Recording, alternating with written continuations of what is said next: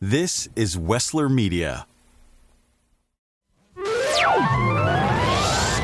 Wrath of the Buzzard. WMMS. Cleveland. Welcome back once again to these bonus episodes of The Wrath of the Buzzard. I hope you've had a chance to check out all six regular episodes. If you haven't, go to those first. I am your host, Vince Tornero, joined again by two MMS legends, John Gorman. John, hello. Hello. And Denny Sanders. Hello. It's a pleasure to have you guys here again. All right, so uh, episodes three and four, we're going to talk a little bit about those before we jump into some other good stuff uh, and an interview with a uh, fantastic Beatle with another MMS staffer. Um, World Series of Rock. Denny, we'll start with you. Your favorite World Series of Rock? The Pink Floyd show. Why is that? Hmm. I think it was the best sounding show. The sound system was incredible. I mean, for them to have the clarity of sound in a huge place like that is a neat trick. And they managed to do it. And of course, the story's been told many times about the plane. Okay. Those who were there might remember that just as Pink Floyd took the stage, this plane flew over the stadium. And then it started to drop. And it dropped and dropped and dropped.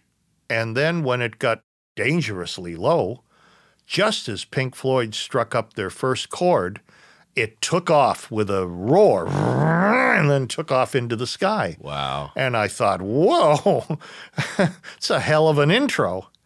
And the story I heard, and I don't know if it's apocryphal or it's actually happened, it fell off the radar off the air traffic control center. And the guys panicked and said the plane dropped into the city of Cleveland. Oh my God. And all these alarms went off. And uh, I don't know how true the story is, but evidently, when they landed the plane, they immediately got some big fine, which they had anticipated and worked into the uh, contract. they knew they were going to get fined, so they had the payment uh, already prepared.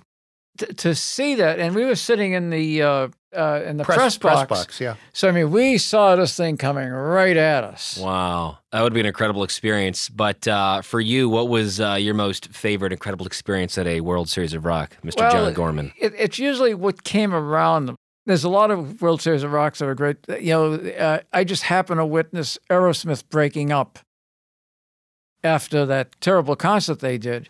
Uh, band was not getting along. Uh, they were drugged out beyond belief. I remember during the concert, Steven Tyler singing one song and Joe Perry starts playing another. They were breaking up on stage, and after after it was over, as one of the band's wives threw uh, a glass of milk at Joe Perry's wife, and the it just dissolved from there. And I just happened to see that. I was just at the wrong place at the right time, you know, to witness that. It was usually what happened around the World Series of Rock. Uh, one time when the Beach Boys played, Carl Wilson came down to MMS to play guest disc jockey, and Dennis came with him, but then Dennis disappeared. And it's like, where in the world is Dennis? And, you know, we're looking all over the place, and it turned out we were at, at the time the station was at 55th and Euclid. Dennis walked into a, a the Apollo Lounge and he's buying everybody vodka shots. As he's buying vodka shots, he's taking another shot, and I mean, he had to be carried out of there. Wow. You know, every, every time Dennis Wilson came to town, the, the stories you you could do a whole podcast about Dennis Wilson. Believe me. Yeah, so lots of great things that happen around the World Series of Rock, and uh, some things maybe you wish you uh, you you didn't see.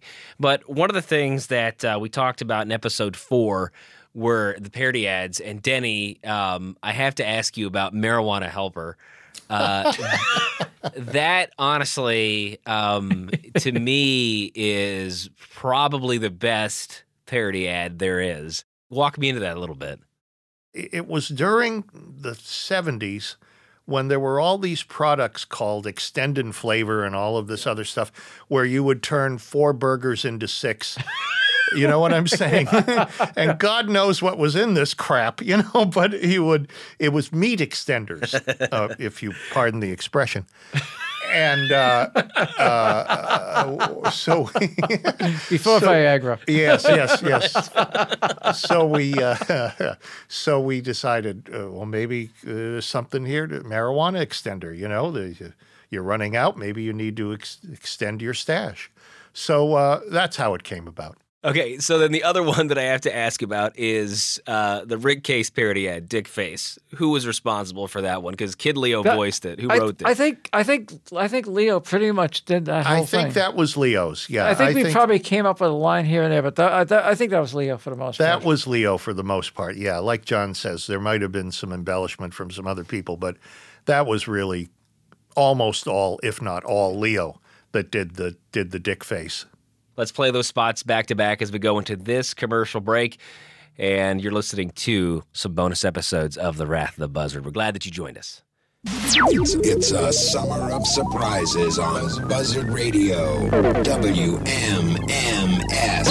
Cleveland.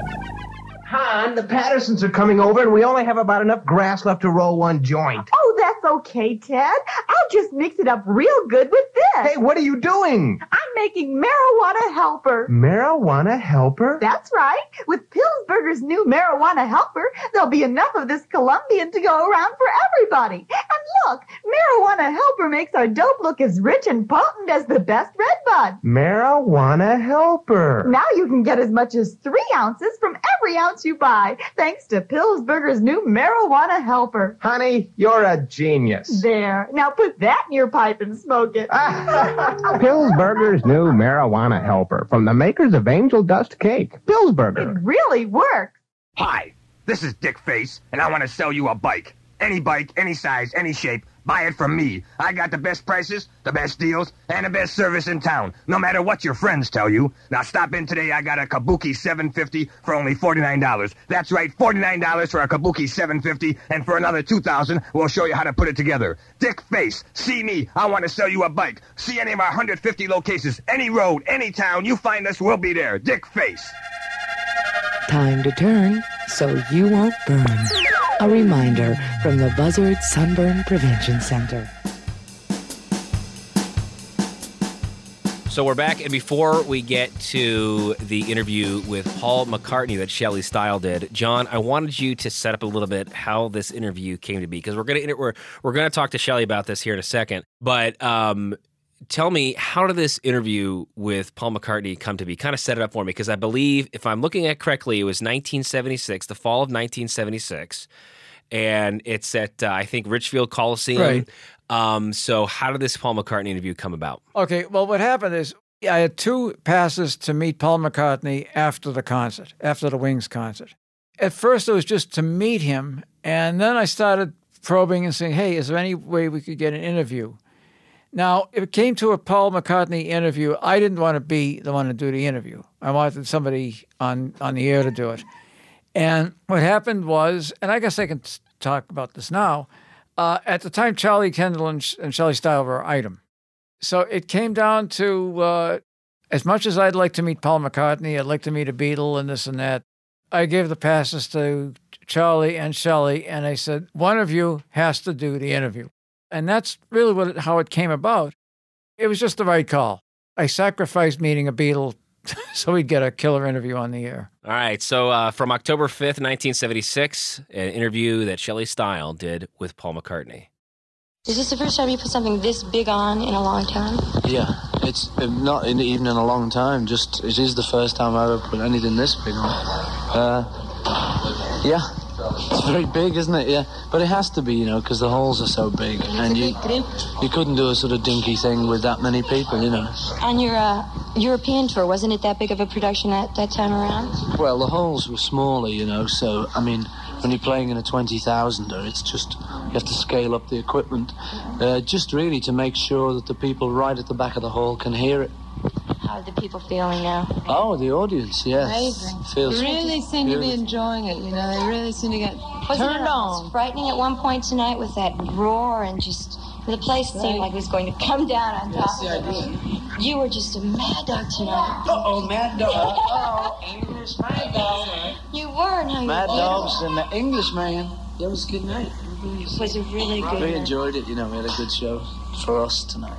Yeah, Joe's a good drummer. He's a decent drummer. He's a decent drummer. As one of the reviews said, a decent drummer.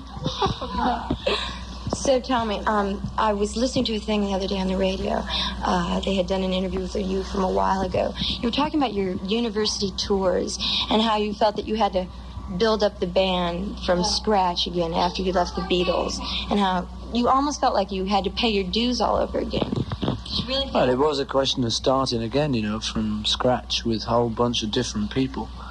Um, you know, some groups kind of reform with two of the original members or three, and they've got to just get one or two people in. But uh, with our thing, we did it with a whole new bunch of people completely, you know, so uh, it was kind of difficult to get together. we just kind of thought it could work out, and uh, we we felt that particularly when we got Joe, because uh, we'd we'd played with a lot of other people. Once we started to get Joe in, you know, and work with him, we kind of saw a whole new possibility, you know. So uh, that, that's really what we've come and done, you know. We just come to play to the folks, and uh, Is that fanatical drumming that I saw tonight? Is uh, this band totally responsible for that? You really get a lot of energy off the band. There was a lot of energy tonight. Yeah, there was a lot of energy tonight. But no, he's always done that. You know, he's. I think he did that with his last band. You know, he's a he's a certified mad dog. Aggressive. Mad dog, the Englishman. Go out in the noonday sun. Did you visit any relatives? I just had 13, lucky 13 come and visit me. Did you really? Yeah, and I haven't seen them since I was about seven or something, you know. It's great. You were telling me um, that you've never had any professional training whatsoever. Well, I had piano lessons when I was a kid, but I hated it. But nothing that would uh, meld you into a band right away. Not at all, no. Paul wasn't any help at all? Oh, he was a help, but he, he didn't really teach me, you know. Something you got to learn yourself, really, or take lessons, which isn't much fun. So how did you do it? You just basically got in? I watched everybody in the band because, like, Denny plays a bit of keyboard, Jimmy watches a bit. I learned from different people, and you soon pick it up. If you know the chords, you've just got to get the rhythm and the timing. That's right. and the harmonies are, I suppose, it's the same way. Because you still have that really beautiful harmony that you felt in the, in the Beatles. You still have that quality to it. Well, you know, they're singing good. They sing good harmonies, you know. when they sleep. They're good, like, you know, like. Uh, That's the nice thing, actually, about this tour. People are getting up to date. You know, they, they come to this show wondering what it'll be, and they leave knowing what we are at this point. Right. Be different next year. That's right, because you've been so invisible for so long. yeah, it gives everyone a chance to kind of catch up with what's going on on our scene, you know. Is And it's nice for us too, because you know, after a while, people start asking about Wings instead of just the inevitable questions about the Beatles. They still ask them, but they're, they're really dropping off. You know, people kind of want to know about this thing that's going on now. Well, it's, I think the whole Wings thing is just finally starting to blossom out all of a sudden. Maybe you picked the exact timing or something. Maybe it's been the past couple of albums. But you've been Past couple of hours, I think. hours Yeah. That's, that's really Life. Yeah, it's no, we've been kind of a bit lucky on the timing, you know. I mean, even we were playing Paris and Jimmy broke his uh, finger, you know, and uh, that was looking like it was going to be, oh, you know, bad timing. But it actually worked out okay because we get, you know, he got four weeks for it to heal, and in that time, the record, Joe gained twenty pounds and got a suntan, and. Uh, the record kind of got a little bit more known, you know, so the timing, even in a bad thing, worked out okay. Just got to trust to the old fate, haven't you? Yeah, it's the same timing that you were speaking about with the Beatles. It just sort of happened to click at that time, too. And it was a good band. Sure, yeah, thank you. say the least. it was a rather good band. How's it feel, this band, at this point? Feels great. Really feels good, yeah. You know, it's the best it's felt. Uh, well, the main thing is, you know, if you go out and play live, if you can't get any tunes on, it's a drag. And if you can, if you feel you can, and if you feel you're playing them good and it's sounding good and the people are liking it, then you get very pleased with yourself, you know. It's a nice feeling. You know, a lot of artists have been uh, recording live albums lately, and they've been getting some really instant success due to the live album. Frampton to name but five. Hey, I need you. Show me the way. Take it to the limit. But you were telling me you were going to uh, possibly put a live album together. Yeah, that's why we've got a 24 track following us around relentlessly. We need instant success. No, we're trying to not even let him in the gigs, but he keeps trying to record us. So we say, all right. Have you really considered releasing a live album? Well, it's just down to it. We'll listen to the tapes after we've done the tour. Don't really think anyone's got time or even wants to listen to them now. But when we've done the tour, we'll listen to the tapes, and if there's anything good, then we'll think about it, yeah? Did the girls get to see the concert tonight? Yes, they came tonight to see it, yeah. Yeah, they're going. We just, uh, they've been away for a couple of days with their relatives. Especially in It's all right, I'll just talk to myself here, folks. Anyway, they're not listening. Anyway, oh, what, what? No, they'd been away at their relatives for a few days, and we were missing them a bit, so we brought them to tonight's show. Have any of the uh, old Beatles been around any of the concerts so far? No. Nobody's. There was a rumour that everyone was going to appear at Toronto last night, but as with most rumours, it was a rumour. What's uh, what's in the plans right like after this particular tour? Do you have anything in the can already? We're, um, we're going to attempt Everest. We're having a go at it. Joe's got his backpack. Yep. Oxygen. We got the oxygen backpack, Couple of ice donkeys. picks. So we, you know, we're going to have a go. Foothills, Himalayas, way All right, lads. Long angle lens. Long angle, long angle, the whole thing. You know. I, I just But that's tentative. that's tentative. We're taking the tents, and they're gonna, probably going to Oh. put them at base camp too. Oh, but that's tentative. I was going to ask you about the Beatle reunion. God, I bet you hate to hear this. Is it it's is it going to happen or not? You can give it to me probably in one easy word. Uh, no. That was it. not for money, anyhow. No, there's a lot being talked about it and stuff, and it kind of gets a bit confusing. But uh, it's really just that the offer was made, and uh, from having talked to everyone, uh, no one's really keen to do anything like that. Uh, but because the offer came up, everyone had to find an answer to it. Otherwise, everyone would have just kept cool and said nothing, you know, and just got on with what they're doing. So I say the answer from everyone really is sort of probably no, but if anything turns up, we won't close the door. Sure. But Denny won't let John use his guitar anyway, so. No. You know. Okay.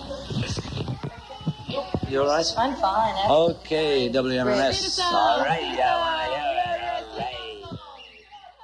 So October 5th, 1976, Richfield Coliseum, Paul McCartney and Wings. How did you end up getting this interview with Paul and Linda backstage? A little uh, backstory on that. Um, not only was I doing airtime at MMS, but I was also doing something called the Rock Report on WKYC, the NBC affiliate in Cleveland. I had done work with them in college, and a fellow by the name of Dick Lobo, who is the general manager of the of the TV station, said, "Let's do a rock report." So I had flown to Detroit with a NBC camera crew and recorded a live interview backstage with Paul and Linda, which was shown on television. So when I get back, when they are announcing they're coming to Cleveland, they said that we would get an interview. And Charlie, who was the music director and morning personality at the time, and my boyfriend, was going to do it. Fine, no problem.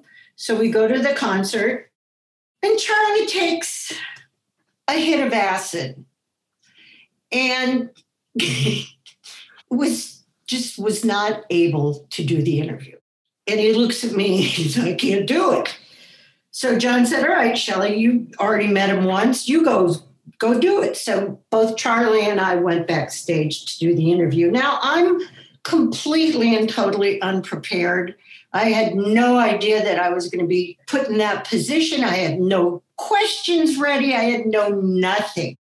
How much time was there between you're doing the interview now that John says you're doing the interview to, you know, you're actually sitting there with Paul and Linda? How much time was that? Do you remember? Five minutes. No kidding. No, right away. You know, we get pulled up after the concert and and Charlie says, I can't do it. And John says, You're in, get backstage. And in my personal opinion, the interview was horrible. That's my own personal opinion. You know, had I been able to prepare for it, it might have been different. Um, but they were, we were backstage with the whole band, and you can hear that in the interview. you know, they were very, very accommodating. They were very nice. You know, Paul and Linda's kids were running around backstage, and and that's how it happened. Thanks to Charlie. WMMS. Solid, solid, solid gold. All right, so Shelley Stile's interview with Paul McCartney, and when we return, we have another special rare interview, but this time the band's not from England; they're from Ireland. That'll be next. Another day is here, and you're ready for it. What to wear? Check. Breakfast, lunch, and dinner? Check. Planning for what's next and how to save for it? That's where Bank of America can help. For your financial to-dos, Bank of America has experts ready to help get you closer to your goals. Get started at one of our local financial centers or 24-7 in our mobile banking app. Find a location near you at bankofamerica.com slash talk to us. What would you like the power to do? Mobile banking requires downloading the app and is only available for select devices. Message and data rates may apply. Bank of America and a member FDIC. The pride of Cleveland on WMMS. Snot, snot, snotgrass. JD Snotgrass knows there's nothing finer than getting into someone's pants and finding they're wearing a pair of denim underwear. So right now we're having a sale on these sensual shorts. If you buy 99 pairs at the regular price of $10 each, you get the 100th pair for 1 cent less. They come in all sizes and all colors for dudes and chicks. So if you can't get into anyone else's, get your own denim underwear. Buy 99 pairs at the regular price at $10 each, get the 100th pair for 1 cent less at our house, JD. Snot, snot, snot, snot, grass. More toxic rock from WMMS. Cleveland. All right, so it's May 19th of 1983, Public Hall, Cleveland.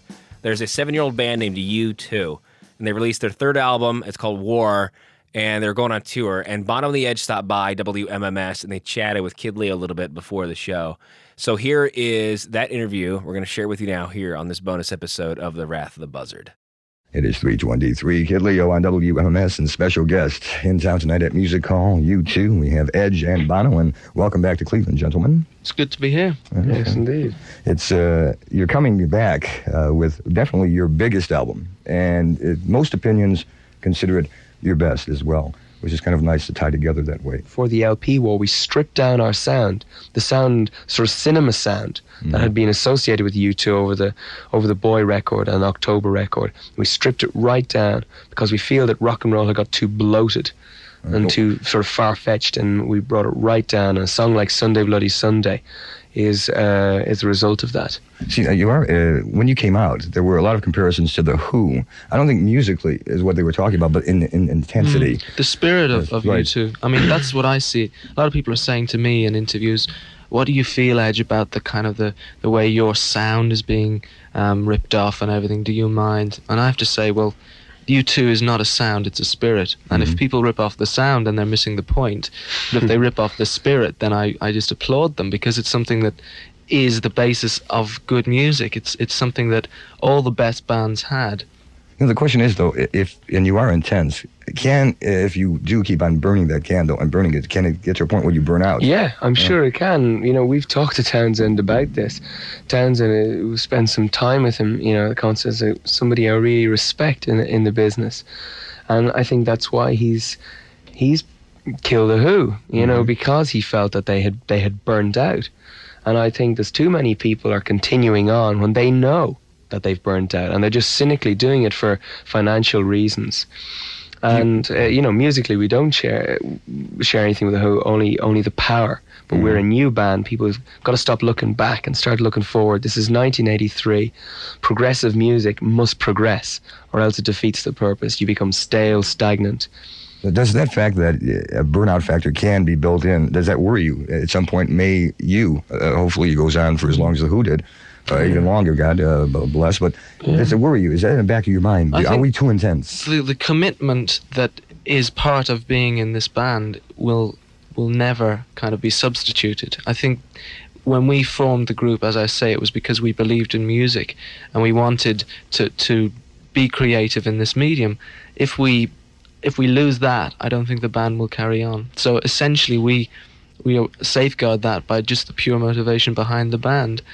There's so many bands, seemingly in this country and probably in in Great Britain as well, that seem to be in music because they were attracted to the kind of maverick lifestyle. Mhm. But that really was never part of, of the reason why we formed a band. And that I think is one of the reasons why we're set apart. And from a lot of likewise to. Jagger, likewise to any of the, or Springsteen or or Lennon, uh, God bless him. A lot of the people uh, who were associated with the kind of you know rock and roll, just throw away, man. It's you know, let's kick ass, let's- Party. let's, party. They were very, they were very intense about their work. Mhm. Very, they took themselves very seriously. They may have, you know, they might have held a wine glass in a certain way, or they may have fallen over at a party or two, but ultimately they got up the next morning early before the rest of the band okay and and they got their guitar and they put it on their lap and they worked and that's what it's about and uh, that mustn't die you know uh, people say you know rock and roll is dead or whatever it's usually the people themselves that are dead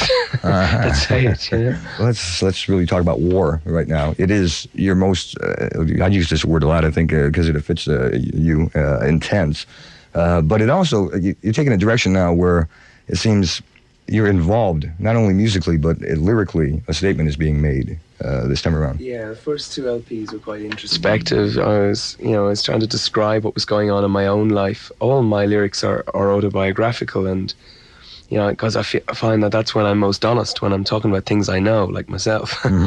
and uh, boy, it's quite a sexual LP, and I was trying to describe a lot of the feelings that it seemed a lot of people were walking away from. It was just the anger of growing up when I was 18. I was a very angry kind of a person. And I was trying to express that. And then October was a, a different thing. I was discovering things about why we make in October. I was discovering things about myself I didn't even know were there. But for war, it's kind of like lifting my head up. And I wanted to make a statement a bit more uh, to do with like other people's lives. And being away from home made us think a lot about home and the situation in, in Northern Ireland and, and Southern Ireland where we live. Mm-hmm. And so we wanted to speak out against the violence and you know, there's there's a peculiar ambivalence towards the men of violence. You know, on one level we condemn them, and another level, you know, we find ourselves calling them freedom fighters and whatever. They're, they're, think- they're somewhat romantic. Uh, you know, yeah, there is that romantic, but it's not it's not romantic when somebody's lying Uh-huh. dead in the gutter or kneecapped. Yeah, in the movies it's fine. and you know, especially in this country, we felt like you know that there was a misunderstanding of it. He wanted to speak out, and in the song "Sunday Bloody Sunday," it just says, "How long must we sing this song? How long must we go on, uh, like in this violence?" And it's it's. It's for for us. We, we just felt we had to speak out, and the LP is about, about more than that. But that was one aspect of it. Yeah, I think all our records have managed to to pluck something of the era they were they were written and recorded in. Both Boy and October seem to sum up a mood that was around that time. The the innocence and the sort of sexuality of, of Boy when music in Britain and and everywhere was sort of going through a, a radical um, reappraisal. October was slightly colder, quite a Mhm. spiritual record. And now War just seems to sum up something of the feeling that that seems to be around on every level, not just the kind of obvious uh, struggle between nations, but war in the home, the family, Mhm. sort of struggle and the friction of a city. I, yeah, I mean, think right the, through. the Sunday Bloody Sunday and the title War would make people tend to uh, f- kind of focus on that. But, yeah, it's, I'm glad you're not actually, and it, it's amazing. People are, you know, have been dwelling on that a bit, Mm. and I think it's wrong because the record is its its theme is surrender. Mhm. You know, we have white Yes. flags on our stage, and you know, it's a very strong theme of love in the record. And as people, we're we're we're not pessimists. We're very much optimists. Like we believe in music, we believe in people, and like our concerts are a real celebration. They're not a downer. There's a lot of kind of uh, what would you call it, funeral march music about at the moment, and I've no time for it. You know, you get these people, these protest singers, and they get up and it's like, whoa, you know, everything's really bad, and oh god, I don't want to get up in the morning because I'm going to walk across the street and I'm going to get knocked down, and you know, I can't afford to get knocked down because I haven't got my medical insurance. Oh god, I'm going to shoot my wife because she didn't get it done. And, you know that, you know the rap, and I just want to shut up. Yeah, thanks a know? lot. Uh, I was having a fine day until. yeah, just shut up, right? But it's but our music is realistic at the same time. Are It's not escapist. We're not kind of painting painting her face and kind of going Wally Wumba.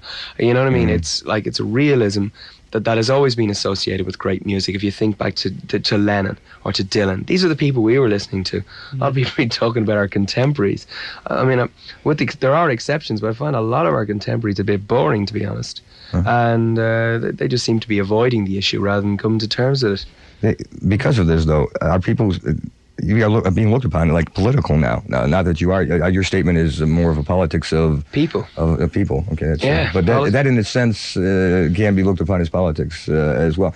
Uh, how do you are you finding more and more people? Uh, obviously, you are pushing you into the fact. Well, what what what do you mean by this? What what what? Uh, Yeah, we've college professors and people coming down doing theses on the group, and like, how did you feel on you know July the first?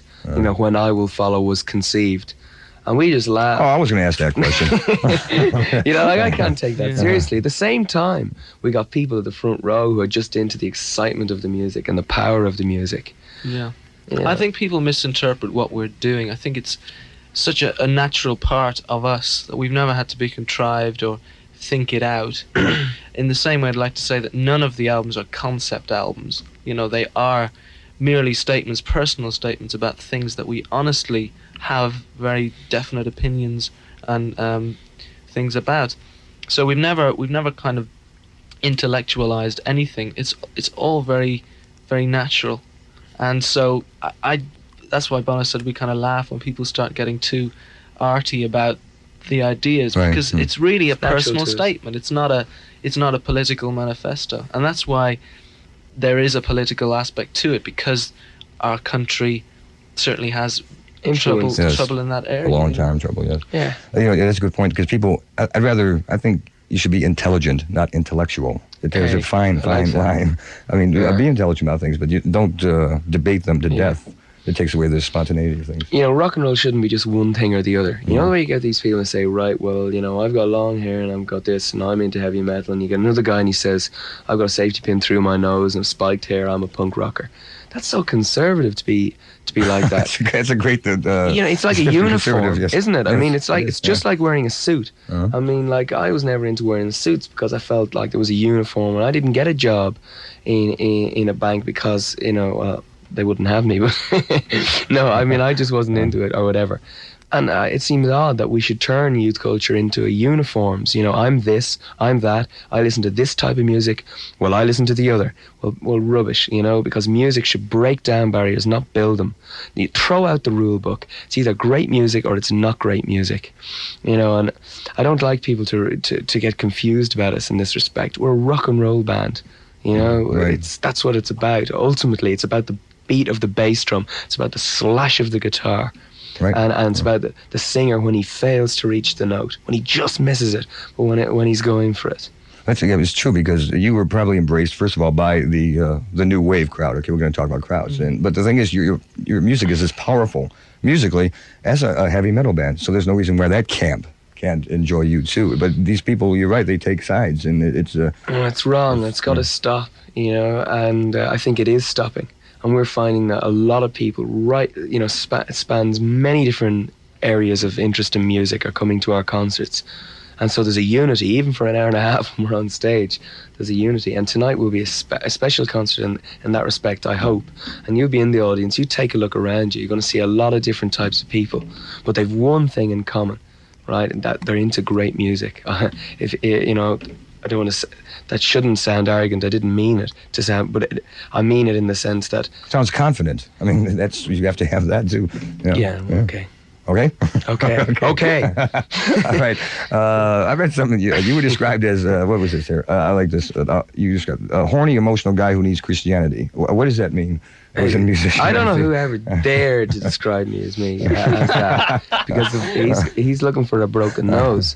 Um, I don't know. You've got words over here, really odd words like kick ass or horny or things like that. I, I don't really understand the words. I, I think they're very interesting, but uh, and and it says there. See, uh, I, because I uh, in me as a person, I have a belief in God. I don't shout my mouth off about it because it seems there's too many people shouting their mouth off about it. I just keep it to myself. Mm-hmm. For me, there is a reason to get up in the morning, and I just don't want to just, you know, go to work, come back, get married, have a job, kids, die. I think there's much more to that. and that's reflected in the optimism of the music. But uh, I don't. What does that word mean, kid? Horny. Um, let's see. Uh, this is a family show at times. It means. Um, Why are you blushing, kid? Uh, uh, uh, you're Randy. I, I think uh, the British use Randy as. a Oh, word, do as they? a- Oh, well, then- then it was go for it. I mean, yeah, definite misnomer, so. Um, uh, also, another thing in the article, uh, which I thought was a great article, you, you said that you wouldn't mind writing a song that Barbra Streisand or Aretha Franklin could cover.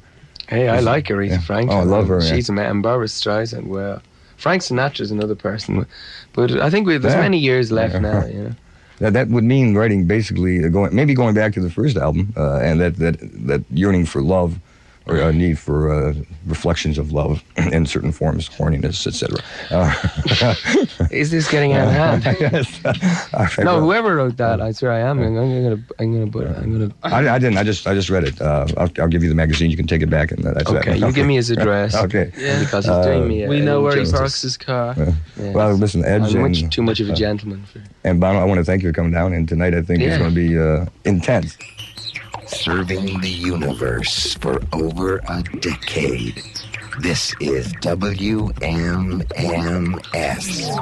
Cleveland. So that was Kid Leo's 1983 interview with U2 here on another episode of The Wrath of the Buzzard, a great bonus episode here. So, although the entirety of The Wrath of the Buzzard lasts six episodes and just over five hours, there's still parts that didn't make it for one reason or another. And that's what we're going to get to in this segment things that just kind of were left on the cutting room floor.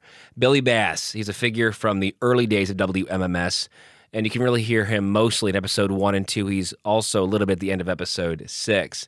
He's got some great stories about his background, how he got to WMMS, and he was a guy who really honestly laid the foundation for the success of WMMS down the road. So here's some great stories and one scary story from his younger days in Cleveland. At recess, we would all be out in the playground, and the only conversation that you could hear, and if you didn't hear what Moondog played on the on the radio that night, you couldn't be involved in the conversation. That's all we talked about were these records, and this is what got me started loving records.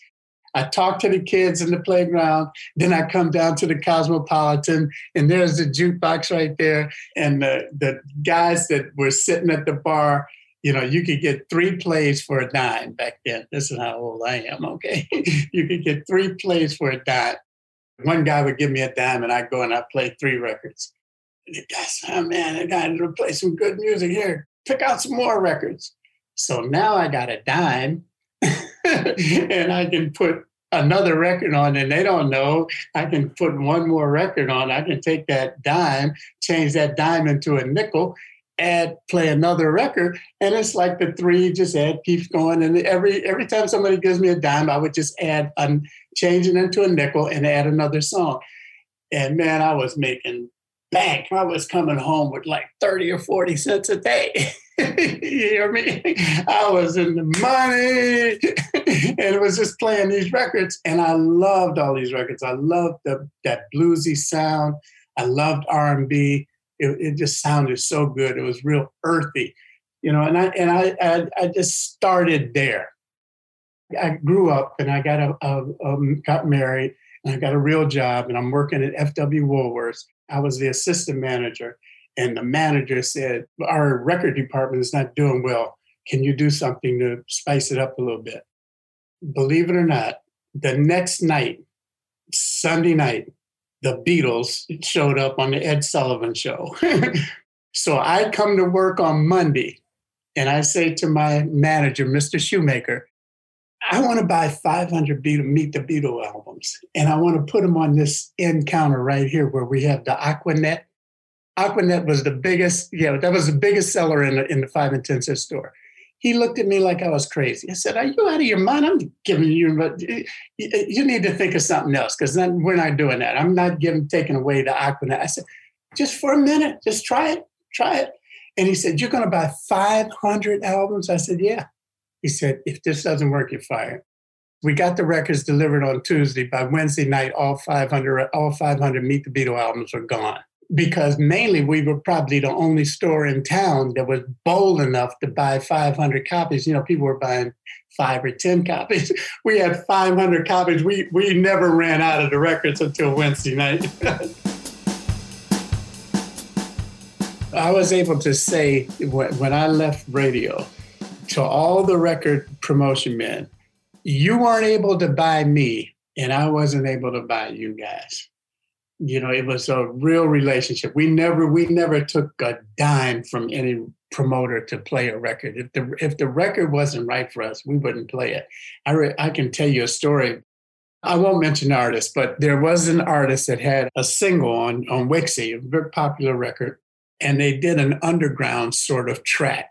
And the record company thought that we should be playing that track, but we weren't. We weren't going to play it because it wasn't for us. I get a call on the phone. The receptionist says, "There's two guys out here to see you." I said, "Who are they?" She said, "I don't know, but they are very insistent on seeing you." And before I uh, before that call ended, I looked up at the door and there's two guys there, and and they're dressed in their winter clothes and they they come in the office. They said, uh, "Look," and the nicest guys you ever want to meet. They said, "Look, there's there's an easy way to do this and a hard way to do this. We have this record. All you have to do is put it on the radio. Just play it, and we'll leave."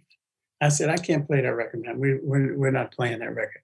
And then this one guy throws his coat back like this and shows the shotgun in his coat. oh, now I'm I'm shaking, I'm scared. I, you know, well, what do you want me to do? Uh, and they said, look, we don't we understand who you know we we, we get paid as long as as long as you play that record. Just go in and play the record one time. We don't care if you never play it again. Just go in there and play it one time. So I walked in with into the studio with David and I said, David, you got to play this record. And David said, I'm not playing the record. I said, David, you got to play the record. Just play it. Just trust me. Just put the record on. He put the record on. It was horrible. The guys said, thank you very much, and left. That was the only experience I had the whole time I was in radio with pressure from a record company to play a record. The Rock of Cleveland, WMMS. All right, so coming up on the third and final Wrath of the Buzzard bonus episode, we're going to hear two more of Denny's interviews one with a solo artist from Detroit, and the other with some punks from New York. That'll be on the next episode, the next bonus episode of The Wrath of the Buzzard. The Wrath of the Buzzard. WMMS. Cleveland.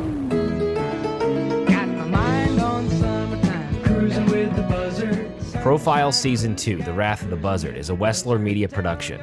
It's created by me, Vince Tornero, and produced by Kevin Skuback. Special thanks to our bonus episode studio engineer at Evergreen Podcasts, Dave Douglas. Thanks, Dave. Listen to all six regular episodes wherever you get podcasts, and be sure to leave us a five star rating when you do. Thanks to every single person who made this series possible. And thanks to you for listening. We'll talk to you on the next episode of The Wrath of the Buzzard.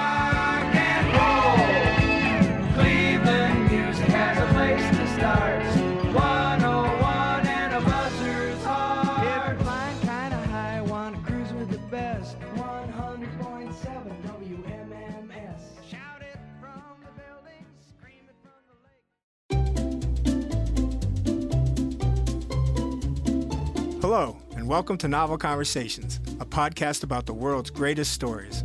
I'm your host, Frank Lavallo, and for each episode of Novel Conversations, I talk to two readers about one book. And together, we summarize the story for you. We introduce you to the characters, we tell you what happens to them, and we read from the book along the way. So if you love hearing a good story, you're in the right place. Our ninth season is coming this fall. Tune in to hear from some of the all time great authors Charles Dickens, Jules Verne, F. Scott Fitzgerald, and more. Subscribe to Novel Conversations wherever you listen to podcasts.